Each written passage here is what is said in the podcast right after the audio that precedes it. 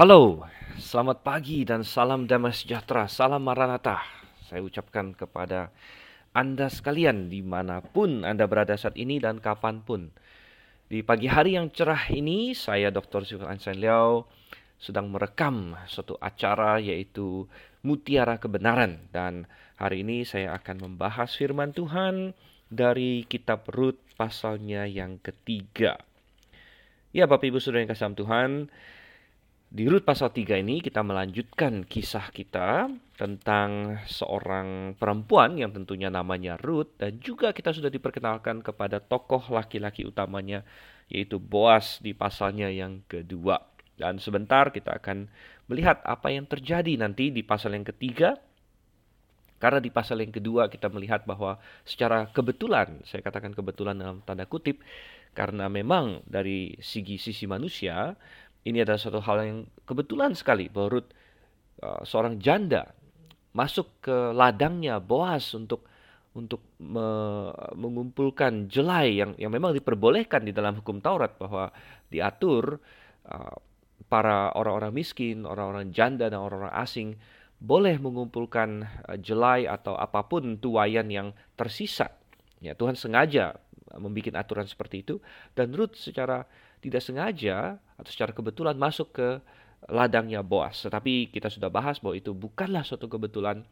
Ada campur tangan Tuhan di dalamnya, ada suatu tuntunan Tuhan dan bahkan kita katakan bahwa uh, rencana penyelamatan Tuhan Yesus Kristus, hadirnya Yesus Kristus itu bergantung kepada hal ini ya karena Ruth dan Boas akan menjadi nenek moyang dari Daud yang akan menjadi nenek moyang dari Mesias, saudara yang kasih Tuhan. Jadi bisa dikatakan bahwa kalau Ruth tidak datang ke Bethlehem, Mesias tidak akan dilahirkan di Bethlehem. Kalau Ruth tidak datang ke Bethlehem, orang Majus tidak akan datang ke Bethlehem. Oke, tetapi pasal 2 sudah selesai dan kita akan masuk ke pasalnya yang ketiga dan ya ini acara mutiara kebenaran tentunya kita kira-kira akan menghabiskan kira-kira satu jam ke depan atau kurang lah kira-kira tapi sekitar itu dan kita akan membahas pasal 3 ini. Kalau Anda tertarik dengan pasal-pasal lain dari Mutiara Kebenaran, Anda bisa mendapatkannya, ada rekamannya, Anda bisa dapatkan di, di YouTube atau di Spotify. Dan Anda juga juga mendapatkan secara fisik ya kalau Anda ingin melalui USB dan lain sebagainya, tapi Anda mendapatkannya di Gereja Baptis Independen Alkitabiah Grafe atau Grafe International Theological Seminary. Oke, tanpa berlama-lama lagi, mari kita buka Alkitab kita. Kita akan membaca Rut pasal 3. Sebelumnya kita akan berdoa terlebih dahulu. Ya Bapa yang di surga, kami sungguh mengucap syukur bahwa Engkau bersama-sama dengan kami, Engkau menyertai anak-anakmu yang telah percaya kepadamu, dan Engkau menyediakan alat bantu yang sangat penting bagi kami, yaitu firman-Mu yang telah engkau tuliskan dan engkau pelihara terus dari zaman ke zaman sehingga kami dapat dituntun dengan baik. Terima kasih Tuhan, kami ingin belajar dari kitab Rut hari ini terutama pasal 3 engkau yang kiranya mencelikkan mata rohani kami, menerangi kami. Nah, kami berdoa Tuhan dalam nama Yesus Kristus. Amin. Oke. Okay. Rut pasalnya yang ketiga ada 18 ayat dan sekali lagi saya akan memakai suatu strategi di sini atau cara pembahasan di mana kita akan baca dulu 18 ayatnya. Kemudian baru kita balik lagi dan kita akan uh, membahas beberapa poin karena ada ada tema yang ingin kita bahas di sini. Jadi kita baca dulu keseluruhan pasal ini. Jadi kalau Anda punya Alkitab, uh, silakan anda membaca bersama dengan saya, Anda, Anda bisa ikuti di Alkitab Anda gitu ya. Demikian. Lalu Naomi, mertuanya itu berkata kepadanya, Anakku, apakah tidak ada baiknya jika aku mencari tempat perlindungan bagimu supaya engkau berbahagia? Maka sekarang bukankah Boas yang pengerja-pengerjanya perempuan telah kau temani itu adalah sanak kita. Dia pada malam ini menampi jelai di tempat pengirikan maka mandilah dan beruraplah, pakailah pakaian bagusmu dan pergilah ke tempat pengirikan itu. Tetapi janganlah engkau ketahuan kepada orang itu sebelum ia selesai makan dan minum. Jikalau ia membaringkan diri tidur, harus engkau, engkau perhatikan baik-baik tempat ia berbaring. Kemudian datanglah dekat. singkapkanlah selimut dari kakinya dan berbaringlah di sana. Maka ia akan memberitahukan kepadamu apa yang harus kau lakukan. Lalu kata Ruth kepadanya, segala yang kau katakan itu akan kulakukan. Sesudah itu pergilah ia ke tempat pengirikan, dan dilakukannya lah tepat seperti yang diperintahkan mertuanya kepadanya. Setelah Boas habis makan dan minum dan hatinya gembira, datanglah ia untuk membaringkan diri tidur pada ujung timbunan jelai itu. Kemudian datanglah perempuan itu dekat dengan diam-diam. Disingkapkannya lah selimut dari kaki Boas dan berbaringlah ia di situ. Pada waktu tengah malam, dengan terkejut terjagalah orang itu lalu meraba-raba ke sekelilingnya. Dan ternyata ada seorang perempuan berbaring di sebelah kakinya. Bertanyalah ia, siapakah engkau ini? Jawabnya, aku Ruth, hambamu. Kembangkanlah kiranya sayapmu melindungi hambamu ini, sebab engkaulah seorang kaum yang wajib menebus kami. Lalu katanya, diberkatilah kiranya engkau oleh Tuhan ya anakku. Sekarang engkau menunjukkan kasihmu lebih nyata lagi daripada yang pertama kali itu karena engkau tidak mengejar-ngejar orang-orang muda baik yang miskin maupun yang kaya. Oleh sebab itu anakku janganlah takut segala yang kau katakan itu akan kulakukan kepadamu. So setiap orang dalam kota kami tahu bahwa engkau seorang perempuan baik-baik. Maka sekarang memang aku seorang kaum yang wajib menebus, tetapi walaupun demikian masih ada lagi seorang penebus yang lebih dekat daripadaku Tinggallah di sini malam ini, dan besok pagi jika ia mau menebus engkau, baik, biarlah ia menebus. Tetapi jika ia tidak suka menebus engkau, maka akulah yang akan menebus engkau. Demi Tuhan yang hidup, berbaring sajalah tidur sampai pagi. Jadi berbaringlah ia tidur di sebelah kakinya sampai pagi. Lalu bangunlah ia sebelum orang dapat kenal mengenal. Sebab kata Boas, janganlah diketahui orang bahwa seorang perempuan datang ke tempat pengirikan. Lagi katanya, berikanlah selendang yang engkau pakai itu dan tadahkanlah itu. Lalu ditadahkannya selendang itu. Kemudian ditakarnya lah enam takar jelai ke dalam selendang itu. Sesudah itu pergilah Boas ke kota. Setelah perempuan itu sampai kepada mertuanya, berkatalah mertuanya itu, Bagaimana anakku? Lalu diceritakannya lah semua yang dilakukan orang itu kepadanya, serta berkata, Yang enam takar jelai ini diberikannya kepadaku. Sebab katanya, Engkau tidak boleh pulang kepada mertuamu dengan tangan hampa. Lalu kata mertuanya itu, duduk sajalah menanti anakku, sampai engkau mengetahui bagaimana kesudahan perkara itu. Sebab orang itu tidak akan berhenti sebelum diselesaikannya perkara itu pada hari ini juga. Oke, saudara kasih Tuhan. Jadi kita melihat di sini suatu uh, perkembangan yang sangat luar biasa di sini ya. Sudah kita singgung sedikit tadi bahwa di pasal 2 Ruth secara dalam tanda kutip kebetulan walaupun ada tuntunan Tuhan yang luar biasa di situ dia bertemu dengan Boas, dia bekerja di ladang Boas. Boas adalah seorang tuan tanah yang kaya dikatakan di situ, dia memiliki banyak hamba, dia dia mengerjakan ladangnya dan dia juga adalah seorang sanak dari keluarga Elimelek dan ternyata Boas ini adalah seorang yang sangat baik hati dan kita sudah bahas di sesi sebelumnya bagaimana dia adalah seorang yang beriman, bagaimana dia memperlakukan anak buahnya, dia menyapa mereka dengan nama Tuhan dan lain sebagainya. Dan Boas memperhatikan Ruth, memperhatikan Ruth, dia melindungi Ruth, dia suruh Ruth, oke okay, Ruth kamu jangan pergi ke ladang lain karena tidak jelas kalau kamu pergi ke ladang lain itu akan ketemu orang yang seperti apa dan lain sebagainya. Dan mungkin Boas tahu bahwa tidak semua orang uh, bisa dengan lapang hati menerima Ruth dengan baik begitu ya sebagai dia ingat bahwa dia adalah seorang perempuan Moab, dia adalah seorang perempuan asing, saudara. Dan biasanya manusia punya kecenderungan untuk diskriminatif terhadap orang-orang yang tidak sama dengan kita. Orang-orang yang uh, bukan suku kita, bukan keluarga kita, bukan kelompok kita. Ini sering, ini terjadi terus-menerus dalam dalam sejarah manusia. Tetapi ya kita sudah melihat juga bahwa Boas masih ingat ya bahwa ibunya sendiri adalah Rahab, sudah dengan Tuhan. Rahab adalah seorang perempuan Jericho yang masuk ke Israel. Jadi Boas memiliki pengalaman itu dan uh, Boas uh, dia melindungi melindungi Ruth di sini.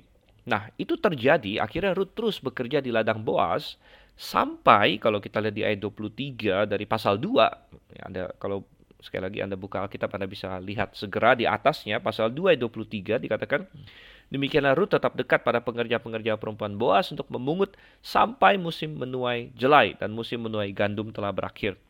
Dan diperkirakan ada yang memperkirakan ini adalah sekitar uh, sekitar dua bulan mungkin ya jadi Ruth bekerja sekitar dua bulanan ada yang memperkirakan sekitar enam minggu, ya ada yang bilang 8 minggu dan sebagainya. Jadi sekitar satu setengah sampai dua bulanan begitu.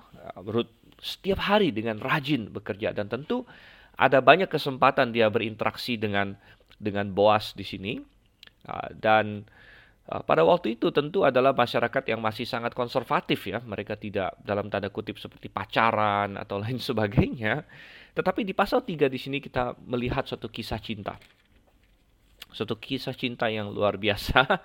Dan seperti yang saya sudah singgung bahwa Alkitab ya, menuliskan beberapa kisah cinta yang luar biasa. Dan mungkin kalau Anda seseorang yang tidak terbiasa membaca Alkitab atau mungkin ada orang yang meragukan ini, ada orang yang berkata, "Ah, masa sih dalam Alkitab ada kisah cinta?" Namun ada Saudara Tuhan. Ada kisah cinta yang sangat luar biasa dalam Alkitab. Um, di kitab Kejadian ada kisah cinta antara Ishak dan Ribka. Ya. Kemudian uh, di kitab Kidung Agung ada kisah cinta antara Salomo dengan dengan uh, gadis ini gadis uh, Sulamite istilahnya ya, gadis Sulam di situ yang yang yang dia cintai di situ. Dan di kitab Rut ini juga ada kisah cinta yang luar biasa antara antara Boas dan Rut. Tetapi saudara yang kasih Tuhan, kisah cinta yang paling indah di dalam Alkitab tidak lain dan tidak bukan adalah kisah cinta Tuhan Yesus Kristus kepada kita. Nah, ini adalah kisah cinta yang paling paling indah di dalam dunia dan paling indah di dalam Alkitab juga. Dan oleh karena itu, saya akan membahas Rut pasal 3 di sini. Selain kita akan bahas ayat-ayat yang terkait, kita akan melihat di sini satu tema yaitu tentang kisah cinta, kisah cinta yang dirancang oleh Tuhan dan uh, kita bisa lihat ini dari dua sisi. Ya, pertama bahwa kisah cinta manusia adalah gambaran dari kisah cinta Tuhan kepada kita. Dan ini adalah hal yang benar juga kalau kita buka di dalam Efesus pasalnya yang kelima, ayatnya yang ke-31 dan 32 di dalam perjanjian baru di situ Efesus pasal 5 ayat 31 dan 32 sebab itu laki-laki akan meninggalkan ayahnya dan ibunya dan bersatu dengan istrinya sehingga keduanya itu menjadi satu daging. Ayat 32 rahasia ini besar tetapi yang aku maksudkan ialah hubungan Kristus dan jemaat. Bahwa hubungan pernikahan hubungan pernikahan karena memang romansa atau cinta uh, menuju kepada pernikahan, kita tahu itu adalah gambaran dari hubungan Kristus dengan jemaat. Jadi uh, bahkan ketika Tuhan menciptakan pernikahan yang pertama yaitu Adam dan Hawa, Tuhan sudah merancang pernikahan itu untuk menjadi gambaran akan hubungan cinta juga antara Yesus Kristus dengan orang-orang kepunyaannya. Dan ini juga ditegaskan lagi di dalam 2 Korintus saya akan bukakan juga 2 Korintus pasalnya yang ke-11 ayatnya yang kedua. Dan di sini Paulus berkata dalam surat 2 Korintus 11 ayat yang kedua, sebab aku cemburu kepada kamu dengan cemburu ilahi karena aku telah mempertunangkan kamu kepada satu laki-laki untuk membawa kamu kepada uh, uh, untuk membawa kamu sebagai perawan suci kepada Kristus katanya sini ya. Jadi gambarannya kita adalah mempelai perempuan. Ya. Orang-orang yang sudah diselamatkan adalah mempelai perempuan. Jemaat Kristus, jemaat-jemaat Kristus adalah mempelai perempuan dan Kristus adalah mempelai laki-laki. Jadi itu adalah gambaran yang Tuhan berikan. Jadi ketika kita membahas kisah cinta di dalam Rut, kita bisa juga melihat paralelnya dengan kisah cinta uh, Kristus kepada manusia. Saudara-saudara, itu akan akan kita lihat uh, walaupun uh, penekanan spesifik itu akan lebih banyak lagi kita lihat di pasal yang keempat itu di sesi yang selanjutnya. Tetapi kita juga bisa melihat ya kisah cinta antara Boas dan Ruth ini uh, dalam uh, segi manusianya. Nah, jadi ini menjadi uh, patokan atau menjadi teladan ya, memberikan prinsip-prinsip kepada kita terutama bagi orang-orang muda yang hari ini juga masih uh, mencari atau ingin menuliskan kisah cinta mereka. Dan memang ada banyak orang muda Kristen yang ingin tahu apa yang Alkitab ajarkan tentang mencari pasangan hidup dan Alkitab tidak uh, tidak menutup-nutupi hal ini, tapi Alkitab mengandung prinsip-prinsip yang sangat penting mengenai orang muda di dalam mereka mungkin uh, mencari pasangan hidup atau mengevaluasi orang yang yang mereka pikir cocok untuk menjadi pasangan hidupnya, ada yang mungkin sedang dalam suatu hubungan Anda sedang berpikir mengenai pernikahan dan lain sebagainya, ada begitu banyak uh, pelajaran yang yang berharga di sini. Oke, coba kita lihat ayat yang pertama tadi. Naomi mertuanya berkata kepadanya, Anakku, apakah tidak ada baiknya jika aku mencari tempat perlindungan bagimu supaya engkau berbahagia? Jadi perhatikan di sini, uh, Naomi lah yang pertama-tama mengusulkan kepada uh, Ruth bahwa, eh, bagaimana kalau kamu menikah? Bagaimana kalau aku menikahkan kamu? Dan ingat pada masa itu pernikahan memang adalah urusan uh, keluarga ya, dan terutama urusan urusan orang tua juga di situ. Jadi uh, dia berkata di sini, tetapi kata yang dipakai di sini cukup menarik. Dia berkata, apakah tidak ada baiknya jika aku mencari tempat perlindungan bagimu? Kata tempat perlindungan di sini bisa juga diterjemahkan tempat peristirahatan ya menoak. Di situ dari kata bahasa Ibrani menoak. Uh, ingat bahwa noak noak itu sama dengan uh, kata nuh ya. Uh, nuh uh, apa itu nama tokoh Nuh itu Noah dalam bahasa Ibrani-nya itu berarti semacam peristirahatan atau penghiburan itu. Jadi menoak di sini adalah suatu tempat peristirahatan. Dan uh, ya pernikahan di, di, disebut sebagai tempat perlindungan atau peristirahatan dan ini ini memang benar terutama bagi seorang perempuan di sini kan bagi seorang perempuan karena uh, ketika seorang perempuan menikah, tapi bukan hanya perempuan, laki-laki juga, gitu kan. Pernikahan itu sesuatu yang uh, Tuhan rancang untuk uh, untuk untuk langgeng istilahnya, untuk uh, bertahan terus ya dan desainnya adalah sampai dengan maut memisahkan. Jadi normalnya adalah yang yang Tuhan rancang adalah pernikahan itu sampai sampai keduanya tua dan punya anak cucu lain sebagainya. Jadi ketika seseorang menikah, dia boleh dikatakan dalam tanda kutip sudah mapan dalam hidupnya. Dia tidak lagi mencari-cari, begitu kan? Dia sudah sampai kepada tempat peristirahatan. Gitu. Tidak lagi bingung-bingung ya dengan siapa saya akan menambatkan hidup saya dan lain sebagainya di sini. Dan uh, terutama bagi seorang perempuan juga pada zaman itu, mana dia akhirnya uh, masuk ke dalam keluarga suaminya di sini, jadi tempat pelindungan atau tempat peristirahatan. Dan sekali lagi kita melihat uh, padanannya dengan masalah Yesus Kristus dengan kita. Bahwa Yesus Kristuslah tempat peristirahatan kita yang sesungguhnya. Dan ini menjadi jelas di dalam kitab Ibrani juga. Bahkan hari Sabat yang adalah hari istirahat adalah gambaran sebenarnya. Tuhan bilang gambaran dari keselamatan. Dalam Ibrani pasal 4 sangat jelas di situ. Gambaran dari keselamatan. Makanya di dalam perjanjian baru di Kolose 2 dikatakan bahwa hari Sabat adalah bayangan saja sebenarnya bayangan Uh, dari hakikatnya yaitu Kristus. Kristus adalah tempat peristirahatan kita. Oleh karena itu, semua ilustrasi ini nyambung semua. Kristus adalah tempat peristirahatan kita dan Kristus adalah mempelai laki-laki juga digambarkan di situ. Jadi cocok ya pernikahan sebagai tempat perlindungan, sebagai tempat peristirahatan di sini. Uh, dan tentunya tujuan dari pernikahan adalah supaya kita berbahagia. Makanya tadi di ayat 1, aku mencari tempat pelindungan bagimu supaya engkau berbahagia. Katanya di sini kita uh, manusia kita mencari orang yang kita cintai, kita mau menikah supaya kita berbahagia.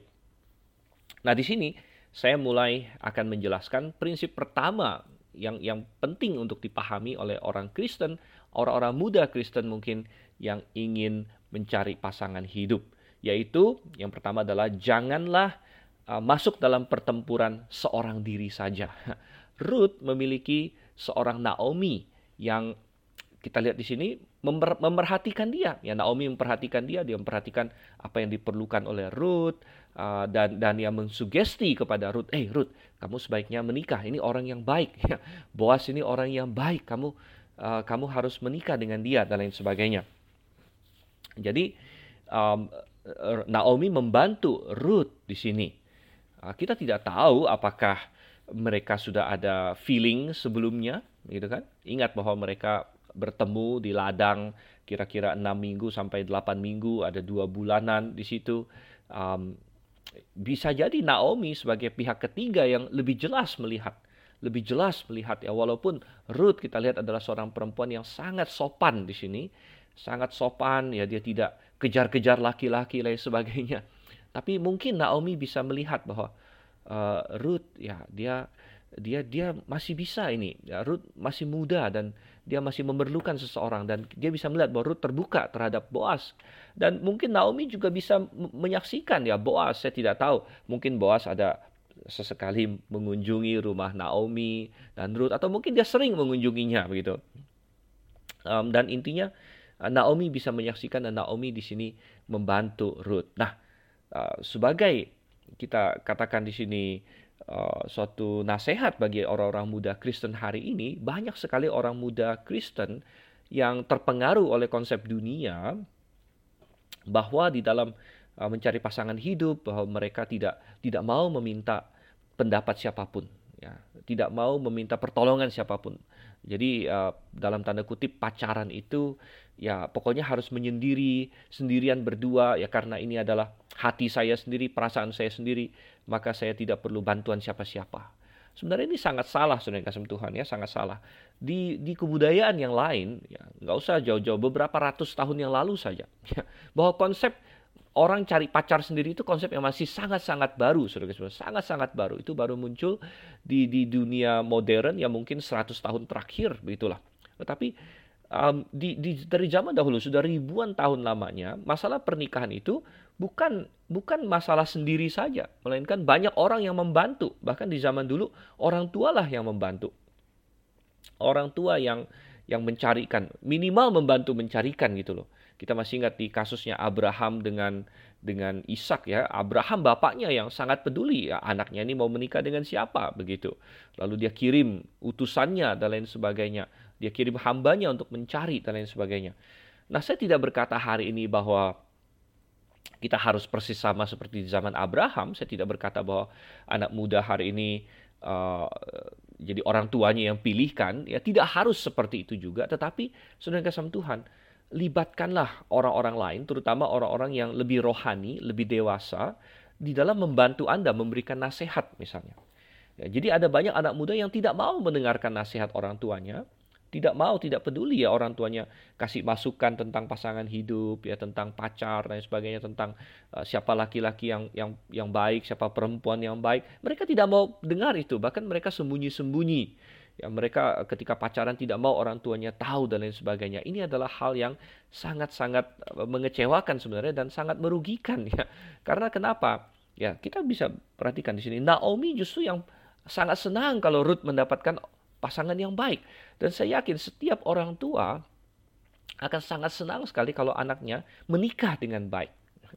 Menikah dengan mendapatkan pasangan hidup yang baik. Jadi jangan uh, jangan uh, merugikan diri Anda sendiri dengan tidak meminta nasihat ya, meminta pertimbangan uh, dari orang-orang yang yang mengasihi kamu. Ya siapa itu? Ya nomor satu yang jelas adalah orang tua orang tua, tetapi sudah kasih Tuhan, kita bisa juga meminta pertolongan orang-orang rohani ya. Misalnya kalau Anda ada di gereja yang alkitabiah Anda bisa meminta uh, pendapat dari gembala Anda gitu kan? Atau seseorang yang sangat rohani yang mungkin ada dekat dengannya di gereja uh, seperti seorang uh, bapak rohani lain sebagainya dan yang paling utama sekali adalah Anda ada melibatkan Tuhan atau tidak. Nah, apakah Anda melibatkan Tuhan? Adakah Anda berdoa kepada Tuhan? Anda uh, anda membawa nama-nama mungkin ada si si A Tuhan, bagaimana dengan dia? Anda doakan. Ya.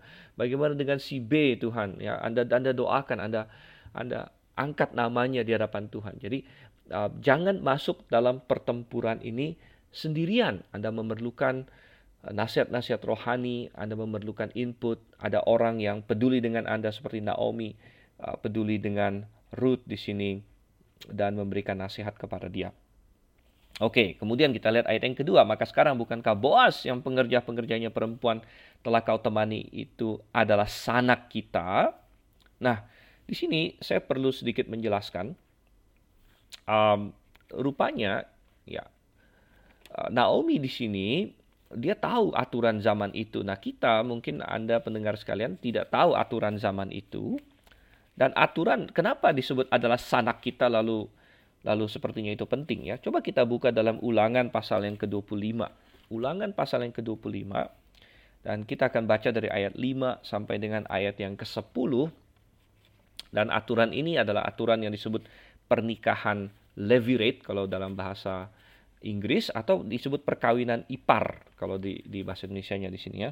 Saya akan bacakan ulangan 25 ayat 5. Apabila orang-orang yang bersaudara tinggal bersama-sama dan seorang daripada mereka mati dengan tidak meninggalkan anak laki-laki, maka janganlah istri orang yang mati itu kawin dengan orang di luar lingkungan keluarganya. Saudara suaminya haruslah menghampiri dia dan mengambil dia menjadi istrinya dan dengan demikian melakukan kewajiban perkawinan ipar maka anak sulung yang nanti dilahirkan perempuan itu haruslah dianggap sebagai anak saudara yang sudah mati itu, supaya nama itu jangan terhapus dari antara orang Israel. Tetapi jika orang itu tidak suka mengambil istri saudaranya, maka haruslah istri saudaranya itu pergi ke pintu gerbang, menghadap para tua-tua serta berkata, Iparku menolak menegakkan nama saudaranya di antara orang Israel. Ia tidak mau melakukan kewajiban perkawinan ipar dengan aku. Kemudian para tua-tua kotanya haruslah memanggil orang itu dan berbicara dengan dia. Jika ia tetap berpendirian dengan mengatakan aku tidak suka mengambil dia sebagai istri, maka haruslah istri saudaranya itu datang kepadanya di hadapan para tua-tua, menanggalkan kasut orang itu dari kakinya, meludahi mukanya sambil menyatakan, beginilah harus dilakukan pada orang yang tidak mau membangun keturunan saudaranya. Dan di antara orang Israel namanya harus disebut kaum yang kasutnya ditanggalkan orang. Nah, ini adalah aturan yang bagi kita di zaman modern ini uh, cukup aneh.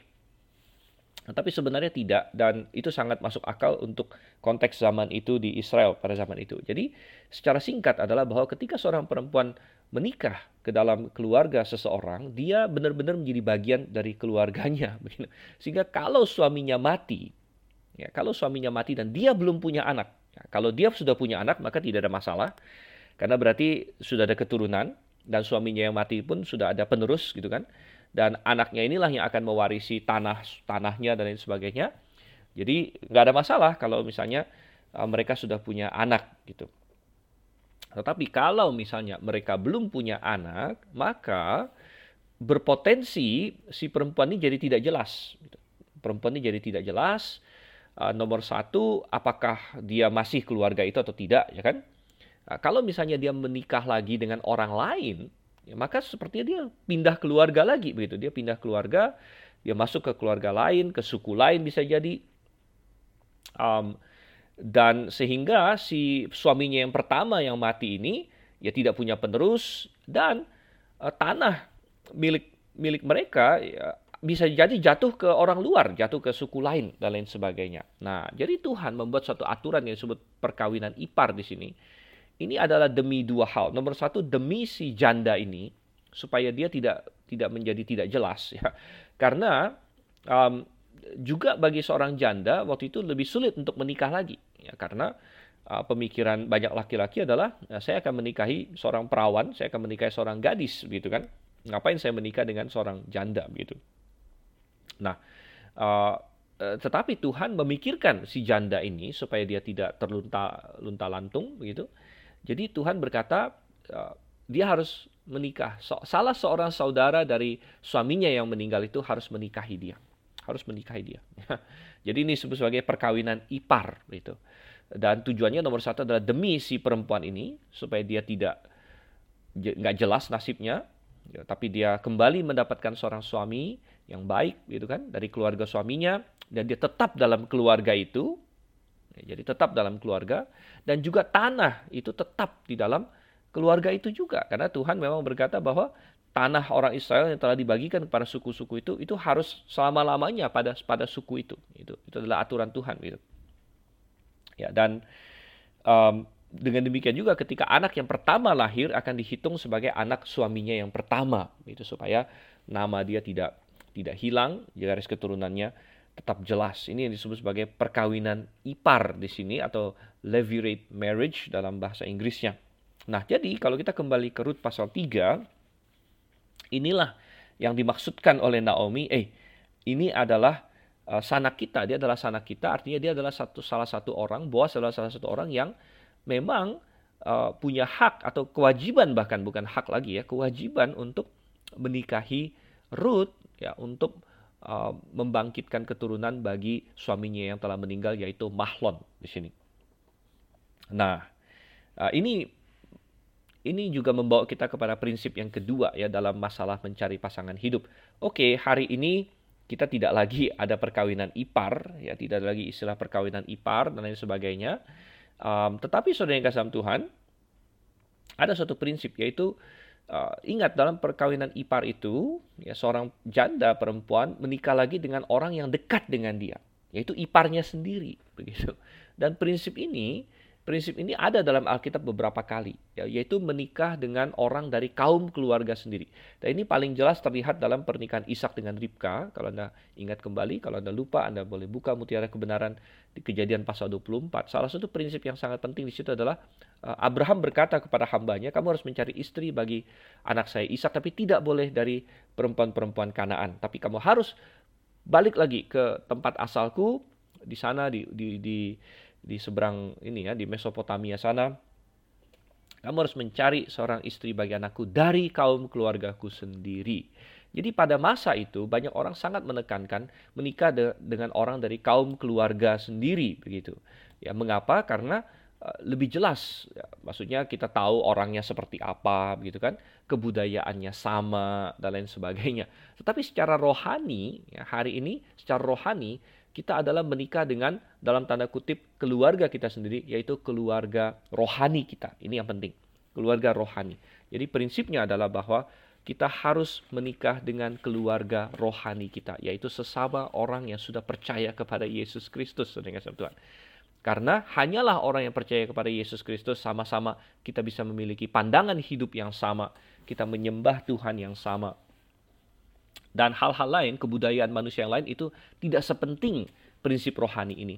Oke okay lah kalau Anda menikah eh, beda suku atau beda, bahkan beda beda nasionalitas ya, ada adjustment yang harus dibuat ya kan. Anda Anda harus adjust satu dengan yang lain. Mungkin kalau Anda orang Indonesia sukanya makan nasi, Anda menikah dengan bule istilahnya kan, atau orang-orang barat yang sukanya makan kentang, makan uh, makan uh, roti dan sebagainya, Anda adjust. Mungkin dia dia belajar makan nasi, Anda belajar makan roti dan sebagainya. Atau Anda Anda menikah dengan orang dari dari jauh dari sebagainya. Ada banyak yang harus di-adjust. Tapi itu nggak masalah. Itu nggak masalah, saudara. Anda boleh adjust hal-hal seperti itu. Anda boleh menyesuaikan diri dengan hal-hal seperti itu. Tapi dalam hal rohani, Anda tidak bisa menyesuaikan diri. Misalnya Anda adalah pengikut Kristus, lalu Anda menikah dengan orang yang bukan pengikut Kristus, melainkan dia pengikut uh, pengikut pengikut ilah-ilah lain, ya pengikut um, pengikut patung lah atau apalah lain sebagainya, ya pengikut Hindu, Buddha, Islam atau apa pun agama yang lain. Anda Anda tidak bisa adjust di situ. Anda tidak bisa menyesuaikan dalam pengertian, oh ya karena pasangan saya uh, menyembah yang lain, saya juga ikut menyembahlah saya adjust ya. dan dia juga adjust sedikit. Tidak bisa. Karena prinsip rohani tidak bisa ditawar-tawar.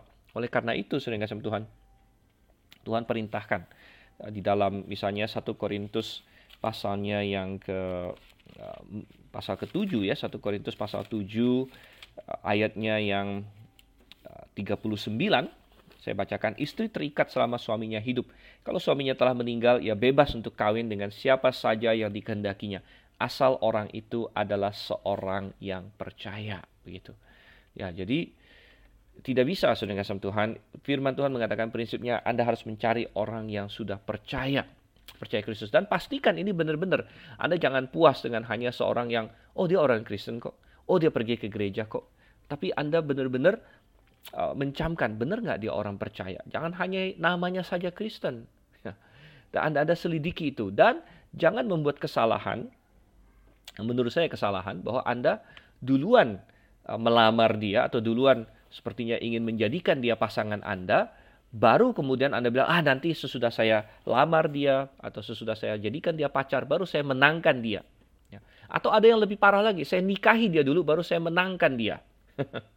Tapi saudara kasih Tuhan, kita tidak ada suatu jaminan bahwa seseorang itu bisa dimenangkan. Karena itu adalah kehendak bebas, saudara. Kita tidak bisa paksa, eh dan kalau kita paksa, misalnya kita bilang, kalau kamu nggak jadi Kristen, kalau kamu nggak ikut ke gereja sama saya, kalau kamu tidak dibaptis, ya udah kita putus saja. Lalu kemudian dia dia dalam tanda kutip dibaptis, dalam tanda kutip dia setuju menjadi Kristen. Bisakah kita tahu bahwa itu uh, sungguh-sungguh dari hatinya, ataukah itu uh, itu dia lakukan karena dia tidak mau putus dari kita? Ya, karena dia hanya sekedar mau menikah dengan kita. Jadi akhirnya dia setuju ikut dengan kita dan belakangan baru kita tahu oh ternyata dia tidak sungguh-sungguh. Nah, itu kan juga berbahaya. Oleh karena itu, saudara kasih Tuhan, saya selalu ya mencamkan, kalaupun ada orang yang belum percaya, ya, eh, dan kamu tertarik pada dia, jangan, jangan. Mungkin ada bilang, tapi saya mau menangkan dia. Ya udah, menangkan dulu. Beritakan Injil nggak apa-apa. Sampaikan kabar keselamatan kepada dia. Anda jangan bilang dulu, oh saya jangan jangan istilahnya jadikan dia pacar dulu, jangan berromantik dengan dia, apalagi menikahi dia. Uh, tetapi menangkan dia dulu.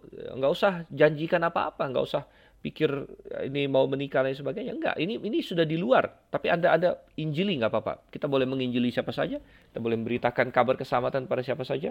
Dan kalau dia mau dan dia benar-benar bertobat tanpa iming-iming kan, tanpa iming-iming, oh kalau kamu jadi Kristen nanti kita pacaran, nanti kita menikah dan sebagainya, tanpa iming-iming seperti itu, tapi murni Injil dan dia benar-benar mau diselamatkan dan dia dia bertobat, ya udah dia benar-benar menjadi anak Tuhan dan di situ baru terbuka uh, apa istilahnya kans di situ kan terbuka di situ.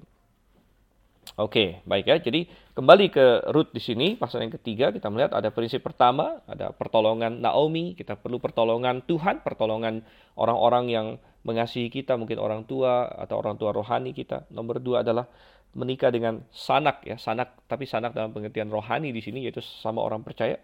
Dan kata sanak di sini, coba sebentar saya cek ya. Ya, ini ini berasal dari kata um, mo adat di sini ya, mo adat dari kata orang yang orang yang kita kenal lah, begitu. Oke. Okay.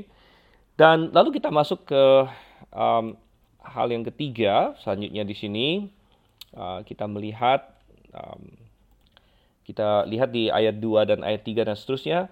Uh, Naomi bilang, dia pada malam ini menampi jelai di tempat pengirikan. Maka mandilah dan beruraplah, pakailah pakaian bagusmu dan pergilah ke tempat pengirikan itu. Tapi janganlah engkau ketahuan kepada orang itu sebelum ia selesai makan dan minum. Dan lalu tadi sudah kita baca ya, Ruth disuruh untuk pergi ke tempat pengirikan lalu berbaring di dekat kakinya si Boas di situ dan kemudian Naomi ajarin dia dia harus ngomong apa dan selanjutnya. Jadi kalau kita tidak mengerti budaya pada waktu itu, kita akan bingung dengan apa yang dilakukan di sini. Dan memang ada banyak orang yang bingung. Nggak ada banyak orang yang bahkan uh, me me menyerang dan berkata bahwa ada terjadi sesuatu di sini yang yang yang tidak benar gitu ya. Ada saya ada ada mendengar bahwa ada orang-orang yang menyerang dengan berkata bahwa uh, mungkin Naomi mengajarkan Ruth untuk memerangkap Boas secara seksual lah segala macam itu kan? Bahwa uh, dia disuruh pergi ke sana dengan uh, dengan seperti kayak dalam tanda kutip uh, seperti menawarkan diri secara seksual kepada Boas dan sebagainya. Tapi itu itu jauh sekali dari apa yang terjadi saudara. Itu itu adalah konsep yang kacau. Orang-orang yang mengusulkan hal-hal seperti itu justru uh, justru memperlihatkan ya pikiran mereka yang yang nggak benar di situ sebenarnya apa yang terjadi di sini kita harus paham budayanya. Jadi pertama mereka adalah masyarakat yang agrikultur, masyarakat yang uh, mereka hidupnya berpusat pada pertanian di sini dan kita tahu bahwa mereka menanam jelai dan gandum dan mereka punya tempat pengirikan. Jadi tempat pengirikan ini adalah tempat yang lumayan umum saudara Tuhan. Jadi tempat yang boleh dikatakan semi publik gitu, semi publik karena memang itu milik Boas, tetapi ingat bahwa dia punya banyak pekerja dan pada akhir musim penuaian, sesudah mereka menuai, mereka akan uh, bawa hasil tuaian mereka ke tempat pengirikan dan mereka akan mengirik. Jadi mereka akan mengirik. Mengirik itu apa? Mengirik itu adalah menghilangkan ininya, apa istilahnya uh, kulit-kulitnya itu yang disebut sebagai sekam. Ya, kadang-kadang disebut sebagai sekam. Jadi gandum ataupun bahan-bahan lain ya itu ada kulitnya yang perlu dihilangkan dan mereka akan lakukan itu dengan cara dilemparkan ke atas ya. Seperti orang kalau nas, beras kita hari ini juga ya di secara tradisional masih ada yang di, dilemparkan ke atas dan tempat pengirikan biasanya ditaruh dibuat dicipta, uh, dibangun di atas bukit. Dan di atas bukit itulah ada banyak angin jadi mereka akan lemparkan ke atas begitu um, gandumnya atau jelainya dan angin akan meniupkan sekamnya ya dan mereka akan mengirik itu mengirik itu mengirik itu jadi tempat pengirikan itu biasanya tempat yang terbuka semi terbuka supaya ada angin jadi ini bukan kayak uh, ruangan tertutup bagaimana juga saudara kasih Tuhan. Dan ini makanya saya katakan ini adalah tempat yang semi publik karena pada akhir dari uh, musim penuaian, Boas sebagai pemilik akan ada di sana. Mereka akan mengirik dan mengirik mengirik sampai larut malam beserta dengan anak buahnya, gitu. Kemudian mereka akan bikin suatu perjamuan. Nah, mereka bikin perjamuan. Makanya um, Naomi suruh ini suruh uh, di ayat 3 suruh Rut pergi uh, dikatakan janganlah engkau ketahuan kepada orang itu sebelum ia selesai makan dan minum karena Naomi tahu bahwa akan ada suatu pesta akan ada suatu perjamuan yang akan dibuat oleh Boas dengan anak buahnya di situ ya. dan setelah mereka selesai makan dan minum uh, maka sebagian orang akan tinggal ya tidur di, di di tempat pengirikan itu yang semi publik karena mereka tidak mau ada orang yang datang curi hasil jelai mereka yang barusan mereka barusan mereka tuai dan barusan mereka selesai irik dan uh, jadi Naomi menyuruh Ruth melakukan ini bukan dalam pengertian ada ada macam-macam yang aneh-aneh saudara Tuhan apalagi sesuatu yang seksual di sini. Sama sekali tidak ya. Justru ini adalah uh, budaya yang yang sangat baik pada waktu itu. Ruth harus pergi ke sana, kemudian dia harus berbaring di, di kakinya, ya, berbaring di, di dekat kakinya, ya. dan ketika Boas menyadarinya, baru nanti uh, Ruth harus berkata apa? Ruth harus berkata di ayatnya yang ke 9 di situ, Aku Ruth hambamu, kembangkanlah kiranya sayapmu melindungi hambamu ini. Sebab engkaulah seorang kaum yang wajib menebus kami. Kata kaum yang wajib menebus kami ini dari kata goel yang sudah kita singgung sedikit di sesi yang lalu. Ya, tetapi kenapa kenapa si Naomi menyuruh Ruth melakukan ini? Karena seorang jandalah yang punya hak untuk meminta iparnya untuk menikahi dia, gitu. Ya, jadi itu adalah hak si si janda ini dan juga kewajiban dia sebenarnya hak dan kewajiban karena dia wajib juga untuk membangkitkan keturunan untuk suaminya yang pertama, tapi adalah hak dia juga untuk meminta iparnya gitu. Jadi dalam hal pernikahan ipar ini si janda inilah yang berinisiatif di sini mestinya, berinisiatif. Nah, um, dan ini ini ada menggambarkan ini juga menggambarkan kasih Tuhan kepada kita. Nanti akan kita lihat di pasal yang keempat bahwa Yesus Kristus adalah kaum yang wajib menebus, kaum yang bisa menebus yaitu Goel itu. Dan Yesus Kristus turun menjadi manusia supaya dia bisa menjadi sanak kita bahkan. Dan dia menebus kita dan dia bisa menebus kita. Tetapi keselamatan selalu adalah manusia itu harus mau datang kepada Tuhan. Gitu ya. Manusia itu harus mau datang kepada Tuhan seperti Ruth harus mau datang kepada Boas di sini. Boas siap gitu. Boas siap, Tuhan Yesus siap untuk menebus kita. Tapi apakah kita mau datang kepada Dia? Yang kita mau berkata, Tuhan, kembangkanlah sayapmu melindungi aku. Dan sangat menarik ya, kembangkanlah sayapmu ini. Kita masih ingat apa yang dikatakan di pasal 2 waktu Boas berkata kepada Ruth, sangat bagus apa yang kau lakukan. Kau telah datang kepada Tuhan Allah Israel yang di bawah sayapnya engkau telah datang berlindung.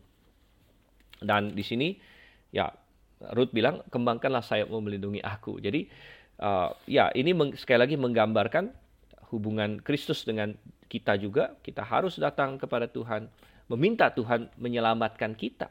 Ya, jadi ada banyak orang yang dia tahu apa yang Alkitab katakan. Dia tahu tentang Yesus, dia sudah belajar, dia sudah um, Ya, saya saya ingat sendiri diri saya sendiri ini ini kesaksian saya. Saya besar di keluarga Kristen, saya punya orang tua yang Kristen, bahkan bahkan melayani Tuhan dan sebagainya. Jadi dari kecil saya banyak tahu tentang Alkitab. Saya tahu Yesus mati di kayu salib, saya tahu uh, segala macam cerita-cerita sekolah minggu saya tahu. Tetapi saya baru benar-benar merasa diselamatkan itu sekitar umur uh, sekitar umur 13 dengan sama Tuhan. Dan kenapa? Ya karena walaupun saya tahu, saya tahu, saya tahu semua itu, tapi saya belum pernah dengan pribadi saya meminta Tuhan, Tuhan selamatkan saya. Ya, Tuhan saya, saya mau Engkau menyelamatkan saya. Saya minta Engkau menyelamatkan saya. Tolong saya, eh, selamatkan saya dari neraka, selamatkan saya dari dosa-dosa saya. Saya belum pernah benar-benar berseru kepada Tuhan seperti itu. Selama ini saya hanya diajar saja, diajar, um, ya siapa Yesus, dia lahir di mana, apa mujizat yang dia lakukan, dia adalah Tuhan dan sebagainya. Tapi saya belum pernah secara pribadi berseru, Tuhan selamatkan saya gitu. Dan um, barulah sekitar umur 13 setelah saya mendengar banyak khotbah dan sebagainya yang menantang saya ya dan dan mengingatkan, hey tahu saja tidak cukup, tahu saja tidak cukup, tapi kamu harus diselamatkan. Kamu harus meminta Tuhan menyelamatkan kamu. Kalau kamu tidak minta, bagaimana? Gitu kan? Ya, ada akhirnya saya benar-benar pada satu Rabu malam, saya ingat, saya diselamatkan pada satu Rabu malam di kebaktian doa. Dan pada waktu itu uh, kami ada bagi kelas, ya ini di Amerika ya, waktu itu di Amerika, saya di Amerika dan kami ada bagi kelas uh, yang dewasa, mereka doa bersama dan yang kami anak-anak remaja waktu itu saya sekitar umur 13 tahun kami pergi juga ke satu ruangan dan ada ada khotbahnya tersendiri dan ditantang pada waktu itu siapa yang siapa yang mau begitu. Dan saya saya pada malam itu saya menghampiri uh, pengkhotbahnya dan saya berkata saya saya tidak yakin saya sudah diselamatkan. Lalu dengan sangat simpel dia uh, menuntun saya dan berkata, bagaimana kalau kamu berdoa saja saat ini, berdoa minta Tuhan menyelamatkan. Karena kamu sudah tahu fakta-faktanya. Ya. Dia dia dia membuka Alkitab bersama saya dan saya bilang, oke okay, saya sudah tahu. Dan dia tetap tunjukkan pada saya ayat-ayatnya tentang bagaimana Yesus mati di kayu salib untuk menanggung semua dosa saya. Dan uh, dan saya bisa diselamatkan kalau saya berseru padanya. Dan yang saya perlu lakukan hanyalah berseru kepadanya, saudara. Berseru kepadanya. Dan malam itu saya berseru kepada Yesus Kristus. Dan sejak saat itu saya yakin saya diselamatkan. Karena saya berpegang kepada janji Tuhan bahwa barang siapa yang berseru kepada nama Tuhan akan diselamatkan. Uh, dan oke, okay, demikian juga Ruth ya. Naomi bilang sama Ruth, oke okay, dia ini adalah sanak kita, dia ini adalah kaum yang wajib menebus kita, tapi tidak akan terjadi apa-apa kalau kamu tidak klaim itu gitu. Kalau kamu tidak datang kepada dia dan dan berkata, eh tebuslah aku Tebuslah aku intinya. Kembangkanlah sayapmu melindungi hambamu ini. Oke, okay? jadi uh, ini menggambarkan kasih Tuhan yang luar biasa. Tapi saudara kasih Tuhan, ada nggak pelajarannya tentang tadi masalah mencari pasangan hidup? Ya, ada juga banyak pelajaran di sini. Nomor satu, kita melihat bagaimana um, dalam dalam mencari pasangan hidup kita tetap menjaga kesucian, saudara kasih Tetap menjaga kesucian. Um, apa yang Ruth lakukan di sini, ini bukan sesuatu yang uh, meragukan atau sesuatu yang membingungkan untuk zaman itu. Ya, ingat bahwa tempat itu adalah tempat yang semi publik. Ya, ini bukan kayak mereka pergi ke hotel berdua itu bukan. Ini tempat yang semi semi publik. Uh, dan Ruth ada di sana, walaupun memang sepertinya dari teks sepertinya hanya Boas yang yang tidur di situ malam itu, tapi sebenarnya bisa saja ada anak buah Boas yang lain tidur di situ, bisa saja, karena ini tempat yang semi publik. Tapi sepertinya malam itu memang hanya Boas di situ dan uh, mereka mereka tidak melakukan hal yang aneh-aneh ya, dan Boas tetap mau menjaga reputasi Ruth di sini. Ya, makanya di ayat yang ke-14 dikatakan, janganlah diketahui orang bahwa seorang perempuan datang ke tempat pengirikan di sini ya. Dan ya kita tetap menjaga kekudusan di dalam mencari pasangan hidup. Bukanlah dengan cara mencari pasangan hidup bukan dengan cara coba sana coba sini ya secara intim gitu kan. Karena dunia sekarang berkata kamu harus coba dulu secara intim gini. Tidak tidak. Itu salah sudah Tuhan ya itu salah tetapi ada ada suatu prinsip yang lain lagi juga bahwa perhatikan ayat yang ketiga tadi sudah kita baca Naomi uh, berkata kepada Ruth mandilah beruraplah pakailah pakaian bagusmu pergilah ke tempat pengirikan itu. Jadi mempersiapkan diri dengan baik juga. Mempersiapkan diri dengan baik. Kalau kita ingin mencari pasangan hidup, marilah kita uh, ya menjaga diri, ya menjaga diri, uh, berikan penampilan yang baik, gitu kan? Penampilan yang baik dan juga hal-hal lain selain penampilan kita persiapkan juga. Bagi seorang laki-laki, Anda perlu mempersiapkan pekerjaan. Ya, ngapain Anda memikirkan pasangan hidup kalau misalnya anda belum jelas, Anda belum jelas pekerjaannya dan lain sebagainya. Ya, seorang perempuan juga ada ada adalah Ruth di sini adalah seorang pekerja keras, ya, orang yang sudah siap berkeluarga, orang yang bisa mengatur rumah tangganya. Ya, kalau seorang perempuan dia sama sekali tidak ada tidak ada konsep bagaimana mengatur rumah tangga, bagaimana bisa menjadi seorang istri yang baik lain sebagainya. Ya mungkin dia harus harus mempersiapkan diri dulu dalam hal-hal itu. Jadi mempersiapkan diri dengan baik dan juga dari segi penampilan ya saudara Tuhan, memang penampilan bukan segalanya, tetapi kita tidak bisa pungkiri bahwa um, satu dengan yang lain kita bisa saling tertarik juga ada faktor penampilan. Oleh karena itu, ya saya bukan menyuruh kita untuk menjadi pesolek atau atau orang yang yang memperhatikan uh, kecantikan secara berlebihan karena memang itu bukan hal utama. Kita ingat dalam Amsal pasal 31 ya, Tuhan berkata kecantikan adalah uh, kebohongan, kemolekan adalah sia-sia, tapi karakter itu yang paling penting. Um, dan ya itu itu adalah hal yang uh, paling penting. Namun menjaga penampilan juga adalah hal yang baik untuk dilakukan. Oke, okay? dan itu mengantar kita kepada prinsip yang selanjutnya yaitu memiliki prioritas yang benar. Tadi kita bilang kecantikan bukanlah hal yang nomor satu itu benar, tetapi kita tetap mau menjaga ya minimal kita mandi dengan benar ya kan, rambut disisir dengan benar dan sebagainya, pakai pakaian yang baik lah dan sebagainya. Tetapi ada hal-hal yang jauh lebih penting yaitu karakter. Karakter seseorang, apa prioritas, apa prioritas dalam hidup kita. Dan rupanya Boas sangat sangat Uh, sangat-sangat ter terkesan dengan Ruth di sini. Perhatikan ayat yang ke-10 dan ayat yang ke-11. Ayat yang ke-10 ya lalu katanya diberkatilah kiranya engkau oleh Tuhan ya anakku sekarang kau menunjukkan kasihmu lebih nyata lagi daripada yang pertama kali itu. Karena engkau tidak mengejar-ngejar orang muda baik yang miskin maupun yang kaya. Dan gambarannya di sini adalah bahwa Boas rupanya uh, umurnya lumayan jauh di atas di atas Ruth ya. Kalau kita membayangkan Ruth itu kita tidak tahu ya Ruth berapa umurnya. Saya perkirakan 20-an awal pada masa ini karena dia sempat menikah dengan Mahlon. Kita tidak tahu berapa tahun lamanya. Dan memang wanita banyak yang menikah muda pada zaman itu, ya bisa jadi Ruth menikah umur belasan. Jadi entah Ruth ini masih uh, belasan juga di di di pasal ini belasan akhir. Kalau dia menikah belasan awal karena tidak jarang waktu itu wanita menikah umur 16 atau bahkan 15, 16, 17 ya wanita di zaman itu ada yang sudah menikah umur segitu. Dan kemudian suaminya mati, si Mahlon mati, ya, dia bisa saja dia umur 19 atau 20 atau 21 ya. Entah entah belasan akhir atau 20-an awal. Dan Boas bisa memanggil dia anakku di sini bisa jadi Boas ini jauh lebih tua ya jauh lebih tua. Bisa jadi dia 30-an 30-an akhir mungkin atau mungkin 40-an di sini kita tidak tahu ya dan uh, tetapi pada zaman itu tidak terlalu masalah ini, uh, masalah umur ini. Ya kalau hari ini mungkin kita anggap wow beda umurnya jauh sekali, tapi pada masa itu uh, untuk budaya zaman itu ini adalah hal yang tidak terlalu pusing ya. Dan bahkan ya Boas mengatakan kamu lebih hebat lagi. Ya karena ternyata kamu tidak mengejar katanya orang muda baik yang miskin maupun yang kaya. Jadi konotasinya Boas tidak tidak muda lagi.